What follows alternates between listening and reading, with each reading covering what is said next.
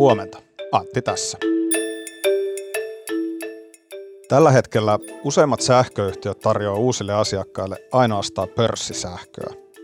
Monet asiakkaat myös vaihtavat umpeutuvat määräaikaiset sopimuksensa pörssisähköön, koska ajattelevat saavansa sillä säästöä. Tämä on iso muutos monien ihmisten arjessa.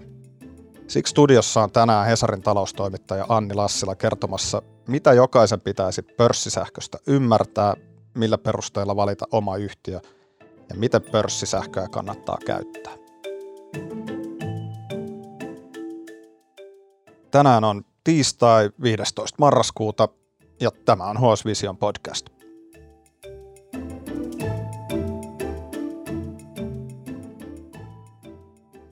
Anni, aiemmin suomalaisilla on ollut tavallisesti määräaikainen tai toistaiseksi voimassa oleva sähkösopimus, jolloin se töpselistä tuleva sähkö on aina ollut sama hintasta. Nyt sähköhinta on energiakriisin seurauksena noussut ja entistä useampi on vaihtanut ja vaihtaa pörssisähköä. Lähdetäänkö ihan siitä liikkeelle, että mitä pörssisähkö on?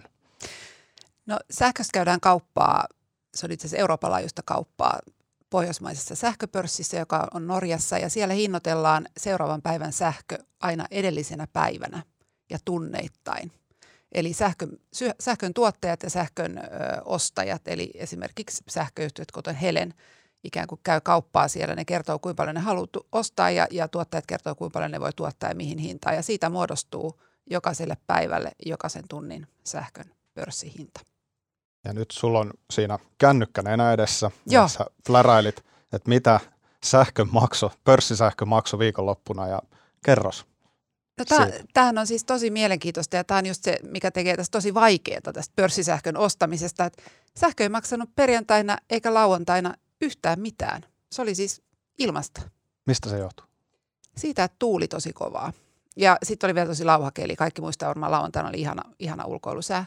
Niin tota, Suomessa on niin paljon tuulivoimaa ja myös Ruotsissa on tosi paljon tuulivoimaloita, että, että sähköä oli tarjolla yllin kyllin. Sähköhinta painoi jopa vähän negatiiviseksi välillä. Eli siis silloin, jos osti pörssisähköön niin tota, tai käyttää pörssisähköä, niin silloin kannatti pyörittää kaikkia mahdollisia laitteita ja, ja lämmitellä saunaa mielinmäärin. Mutta sitten nyt kun me tullaan tähän ö, tota, maanantai-päivään, niin me nähdään, että sähkö maksaa 20 senttiä kilowattitunnilta suurin piirtein ehkä keskimäärin koko päivän. Ja se taas on niin kuin sellainen nelinkertainen hinta siihen verrattuna, mitä sähkö maksoi yleensä vuosi sitten. Aivan. Mutta silti, jos nyt tällä hetkellä tekisit uuden määräaikaisen sähködiilin, jos niitä enää edes tarjotaan, tai toistaiseksi voimassa olevan, niin niissä hinta olisi kumminkin vielä korkeampi kuin toi tämänhetkinen. On, on. että halvin, halvin määräaikainen äh, diili, mitä tällä hetkellä tarjotaan niin kuin avoimesti, eli siis minkä tahansa sähköyhtiön verkkoalueella asuva ihminen voi sitä ostaa Suomessa. Oli Fortumin diili tänään, hinta oli 25,56 senttiä kilowattitunnilta – ja tähän hintaan pitää sitoutua kahdeksi vuodeksi, eli joka ikinen tunti. Silloinkin kun pörssisähkö on ilmasta, niin silloinkin sä maksat sen 25 senttiä. Ja tämä tekee tästä tosi vaikeaa. Ja kun Anni tässä puhuu tänään päivästä, niin puhumme maanantaista. Tämä paljastettakoon nyt kaikille tätä tiistai-aamuna kuunteleville, että – on, on purkitettu nauhoitus tässä maanantai-aikana. Mä voisin kuvitella, että pörssisähkö jakaa karkeasti ottaja jengiä kahteen joukkoon. On tämmöiset ehkä oman elämänsä optimoijat ja insinöörishenkiset ihmiset, jotka on kovin innoissaan tällaisesta mahdollisuudesta ehkä vähän pelillistä omaa arkea, että milloin sitä hybridiautoa latailee ja milloin pyykinpesukoneet laulaa. Mutta sitten toisaalta on varmasti jengiä, jota tämmöinen tavallaan, että se on tämmöinen perushyödyke ja sitten yhtäkkiä sä joudut pelaamaan sen kanssa ja miettimään ja varmaan vähän niin kuin kauhistuttaa samalla lailla kuin sijoittaminen osakkeisiin sillä ilman, että sä ymmärtäisit pörssistä mitään. Onko sulla tämmöisille ihmisille jotain rauhoittavia sanoja? Mm, on ja ei. Et siis, voi, voi sanoa, että jos asut kerrostalossa, jos niin kuin sun suurimmat kulutuskohteet on niin kuin se sähkösauna, jota sä voit niin kuin ihan huoletta sillä pitää, pitää lämmittämättä, niin, tota, niin, niin sillä ei oikeastaan ole ihan hirveästi väliä, että miten sähkön ostaa – jos mä, jos mä asuisin kerrostalossa, mä asun sähkölämmitteisessä omakotitalossa, minkä takia mä oon tosi kiinnostunut sähköstä, niin tota, jos mä asuisin kerrostalossa, niin mä ostaisin todennäköisesti pörssisähköä ihan vaan sen takia, että se pitkällä aikavälillä on se halvin. Ja silloin mulla ei myöskään olisi sitä riskiä, että ensi tammikuussa, jolloin pörssisähkö saattaa olla kallista, niin mulla ei tulisi mitään jäätävän kokosta sähkölaskua. Mutta sitten jos mä asu, asuisin ja niin kuin mä asunkin sähkölämmitteisessä omakotitalossa, niin sitten on, sit niin kuin tällä hetkellä on tosi vaikea tilanne. Mä itse satuin saamaan vielä reilu vuosi sitten edullisen määräaikaisen sopimuksen. Mutta jos niin kuin monilla tutuilla on käynyt, että määräaikainen sopimus umpeutuu tällä hetkellä, niin nyt on tarjolla vaan aika kalliita vaihtoehtoja tai sitten sitä pörssisähköä, jonka hinnasta me ei tiedetä. Se voi maksaa tammi-helmikuussa todella paljon. Ja, ja, ja silloin, jos ei sitä niin kuin ikään kuin riskinsietokykyä ole, että pystyy laittamaan sen tuhat euroa esimerkiksi sähkölaskuun, niin tota, tilanne voi olla ikävä. Tosin sähköyhtiöt varmaan antaa kyllä siinäkin tilanteessa maksuaikaa. Sä tota, tosiaan sulla on tuo kännykkä tuossa edessä, missä sä itsekin käytät mm. tämmöistä jotain sovellusta, millä sä seuraat sähköhintaa. Näitä on vaikka kuinka paljon eri sähköfirmoilla ja Fingridillä ja niin edespäin. Onko semmoinen pörssisähkökäyttäjälle välttämätön? On, siis jonkinlainen, tai ei se tietysti, tietysti välttämätön, että jos ei piittaa, että mitä se sähkö lopulta maksaa, niin sitten ei. Mutta tota, näistä vaikkapa Fingridin tuntihintasovelluksesta, tai sitten niitä on, niitä on muitakin, jos lähtee googlailemaan, niin löytyy kyllä. Ja tota, sitten varmaan jokaisen ö, sähköyhtiöllä itselläänkin, tai ainakin suuremmalla osalla on, on niinku sovellus, mistä sä näet sen tai ainakin nettisivuilta. Mutta se Fingridin tuntihinta on itse asiassa tosi hyvä. Se on ilmanen, ilmanen ja Fingridhän on vähän niin kuin puoliviranomainen. Se on siis meidän kantaverkkoyhtiö. Niin tota, sieltä, sieltä näkee aina edellisenä päivänä noin kello 15 aikaan julkaistaan seuraavan päivän hinnat, niin siitä voi sitten vähän katsoa, että miten koneita käyttää vai siirtääkö pyykinpesua ehkä pari päivää eteenpäin. Ja jos ei sovellusta ole, niin, niin sitten pitää niin kuin tarkkailla taivaalla, että niin. tuuleeko vai onko ne, niin. tässä vaihtoehdot on? Joo, mutta siis eh, hauskaa on, että itse asiassa Ilmatieteen laitos rupesi eh, tässä myöskin seuraamaan energiasäätä, eli ne on tehnyt semmoisen, he julkaisivat sitä vaan tosin Twitterissä ja tota, sitten ilmeisesti niin tiedotteina, mutta tota, mutta he, he niin kuin laatii nimenomaan lämpötilan ja sitten tuulisuuden perusteella tämmöisen niin kuin energiasääennusteen. Että jos, jos energiasää näyttää hyvältä, niin se tarkoittaa sitä, että sähkön hinta todennäköisesti on edullista. Okei. Okay.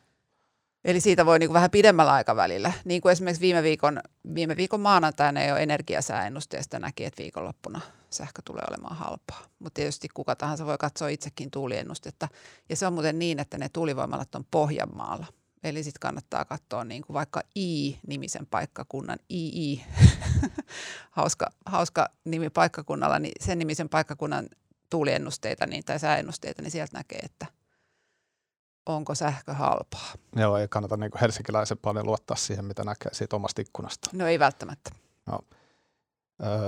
Tuossa jutussa, joka tänään ilmestyy, niin, niin kerrot siinä, että sähköfirman valinnassa, siis jos otat, otat tuota pörssisähködiilin, niin kannattaa kiinnittää huomiota, että se pörssisähkö on aina saman hintasta Joo. firmasta riippumatta, mutta nämä firmat perii myös perusmaksun ja marginaalin, ja mua, mulla, mulla alkaa muistuttaa jo asuntolainaneuvotteluista, että, että tota, mitä nämä perusmaksu ja marginaali on, minkä suuruisia ne on ja kuinka iso vaihtelu niissä on? Mm. No, pör, pörssisähköä on tosiaan se on niin sama hintaista kaikilla, se hinnoitellaan siellä sähköpörssissä ja, ja, ja töpselistössä sitä saat. Mutta sitten sähköyhtiö on siinä välissä se, joka ikään kuin pitää kirjaa ja tilastoi sitä, että paljon sä sitä sähköä käytät ja, ja laskuttaa sen ja sitten muun muassa tarjoaa sulle sen ehkä seurantasovelluksen tai jonkun, josta sä näet niin kuin oman, oman kulutuksen. Niin siitä, siitä palvelusta ne perii perusmaksua, joka on yleensä kuukauskohtainen – hinnat vaihtelee siellä niin kuin muutaman euron sisällä, että, että kallein taisi olla lähes 5 euroa ja sitten halvemmat oli niin kuin pari ja kolme euroa. Ja sitten ne ottaa jokaisesta kilowattitunnista vielä hintaa, sen niin kuin marginaalin, joka on joku 0,20-0,45 senttiä per kilowattitunti. Näistä mä laskeskelin sitten itse asiassa, mitä se tarkoittaa niin kuin tyypilliselle kerrostaloasujalle tai, tai omakotiasujalle ja – ei, ei siellä nyt valtavia niin kuin eroja ole. Et omakotiasuja maksaa ehkä niin kuin 6-12 euroa kuukaudessa siitä palvelusta yhteensä. Kerrostaloasuja vielä vähemmän. Mutta tota, toki niistä tulee niin kuin vuosien varrella isojakin hintaeroja sitten.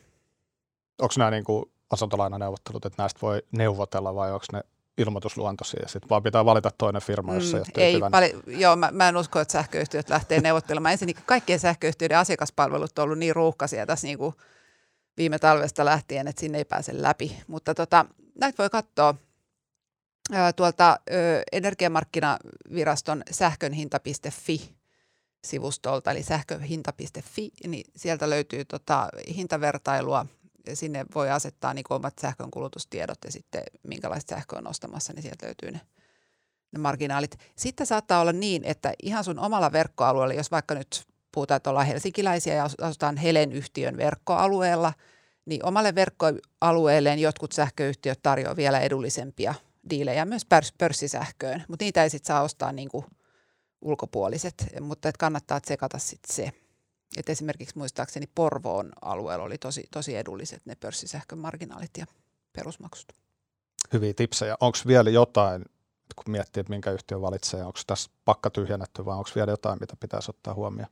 No mä kyllä kiinnittäisin huomiota siihen, siihen sovellukseen, minkä tai, tai sitten niin kuin netti, nettisivustoon, minkä, minkä se tota, sähköyhtiö tarjoaa, että et parhailla sovelluksilla on niin kuin helppo tavallaan analysoida sitä omaa sähkön käyttöä, että se näyttää, näyttää esimerkiksi niin kuin aina, vaikka tänään mä pystyisin näkemään eilisen sähkön käytön, että tunneittain, että milloin sähkö on kulunut.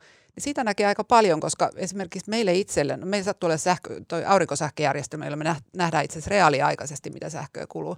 Mutta ihan tämmöisestä niin kuin jälkikäteisestäkin seurannasta, niin siitä pystyy analysoimaan omaa, omaa niin kuin vaikka lämmitysjärjestelmän toimintaa, jos on, jos on vähän uudempi sähkölämmitteinen talo. Siellä saattaa olla lattialämmitystä, sähköpattereita, varaavaa, monenlaisia asioita yhtä aikaa, ilmalämpöpumppua – niin se voi olla tosi valasevaa huomata, että, että miten niitä itse asiassa menee niitä termostaatteja päälle ja, ja näin. Ja meillä kävi just näin, että me löydettiin kaikenlaisia jänniä lattialämmitysasetuksia sieltä omista systeemeistä, kun tarkkaan tarkkailtiin. Mulla tulee sellainen loppukysymys tässä vielä mieleen, että onko niin pörssisähkö tällainen uusi normaali, että onko tulevaisuudessa tilanne se, että tämmöistä niin sähkönkulutuksen kanssa taiteilusta tulee kaikille arkea ja ehkä jonkunlainen – kansalaistaito, vai onko tämä nyt vaan tällainen hetkellinen hype pörssisähkön ympärillä, kun on energiakriisi päällä? Mm. Tämä on vaikea kysymys itse asiassa, koska oikeastaan on odotettavissa, että, että, että tässä tulee tietyllä tavalla niin kuin tämmöinen pysyvä ilmiö. Että, että tuulivoima nousee aivan valtavasti tällä hetkellä siis tämän vuoden aikanakin Suomi on rakennettu valtavasti lisää tuulivoimaa. Nyt sitä on melkein 5000 megawattia. Ja se tarkoittaa jo nyt tosiaan, että kun on tuulista, sähköhinta painuu näin jopa marraskuussa nollaan. Pari vuoden päästä tuulivoimaa voi olla 10 000 megawattia. Sitä on siis niin kuin yli kaksi kertaa enemmän kuin ydinvoimaa, vaikka me saataisiin se Olkiluoto kolmonen käyntiinkin.